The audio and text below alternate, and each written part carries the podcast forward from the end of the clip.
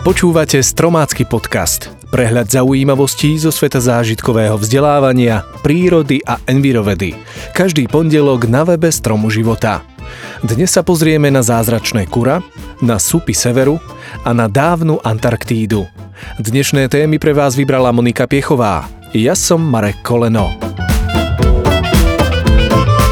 Hmotnosť necelých 400 gramov a dĺžka asi 30 cm. Toľko vážil a meral najstarší vták, ktorého z kameneliny sa vedcom podarilo nájsť v kameňolome na území medzi Belgickom a Holandskom. Zázračné kura, ako vtáka prezývajú, má približne 67 miliónov rokov. Vedci ho po latinsky pomenovali Asteriornis matrictensis. Prvé slovo pochádza z antiky, druhé je odvodené od mesta. Fosília sa volá podľa Asterie, gréckej bohyne padajúcich hviezd, ktoré sa menili na prepelice. Prívlastok matrictensis sa spája za s holandským mestom Maastricht, ktoré sa nachádza pri hraniciach s Belgickom. Tento vták je s najväčšou pravdepodobnosťou predchodcom súčasných sliepok, kačíc a zrejme aj labutí. Žil v prímorských oblastiach a živil sa rastlinami a drobnými živočíchmi. Bol teda všežravec. Testy z kameneliny lepky a kostičky z nohy odhalili, že zázračné kura poletovalo na Zemi zhruba milión rokov pred vyhynutím dinosaurov. Mimochodom, prečo vlastne prezývka zázračné kura? Lebo nález má pre vedcov úžasný význam. Ide o jedinú, takmer úplne zachovanú lepku moderného vtáka z dávnej éry dinosaurov, ktorá dokáže veľa prezradiť o počiatočnej evolučnej histórii vtáctva. Vedeli ste, že vtáky sa vyvinuli z malých operených dinosaurov pred asi 150 miliónmi rokov.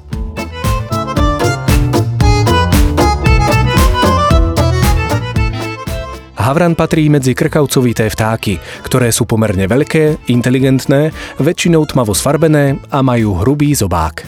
Do tejto čelade sú zaradené aj kavky, vrany, straky či krkavce. Za ich pravlasť sa pokladá Austrália, no v súčasnosti ich nájdeme po celej Zemeguli.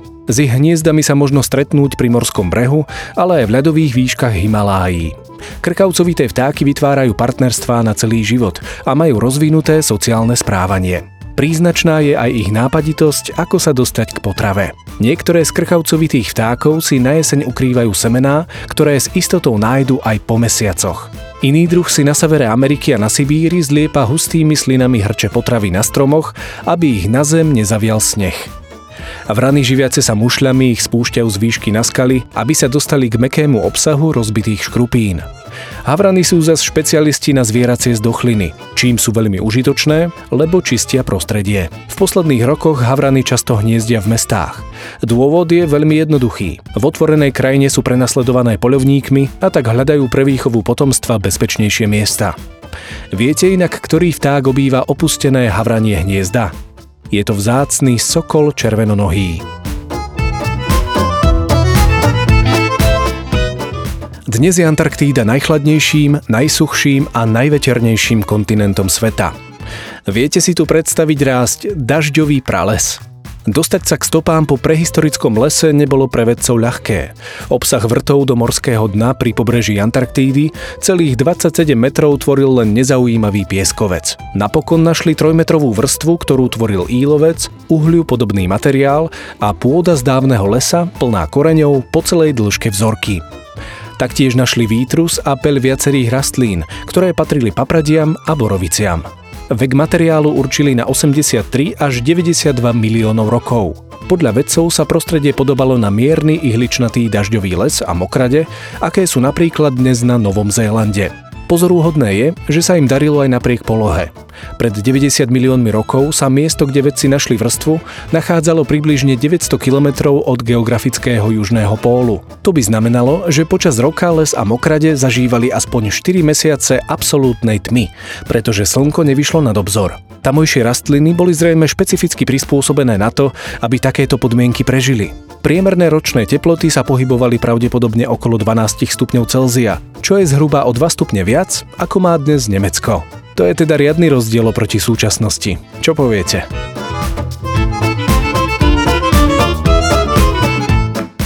Marekova výzva. Každý mesiac som vás vyzýval, aby ste pomohli nášmu životnému prostrediu. Dnes nás čaká posledná desiatá výzva. Inšpirujte svojim príbehom ďalších ľudí. Ukážte im, ako správne separovať, že staré veci možno znovu využiť, že viaceré materiály majú svoje ekologickejšie alternatívy. Presvedčte ich, aby sa snažili viac. Budeme radi, ak fotky zo svojich kampaní budete zdieľať na Facebooku alebo Instagrame s hashtagom Zakliatá hora. Tak to bolo z dnešného podcastu všetko. Na budúce si povieme o dračom strome, o farbení jedla a úbytku hmyzu.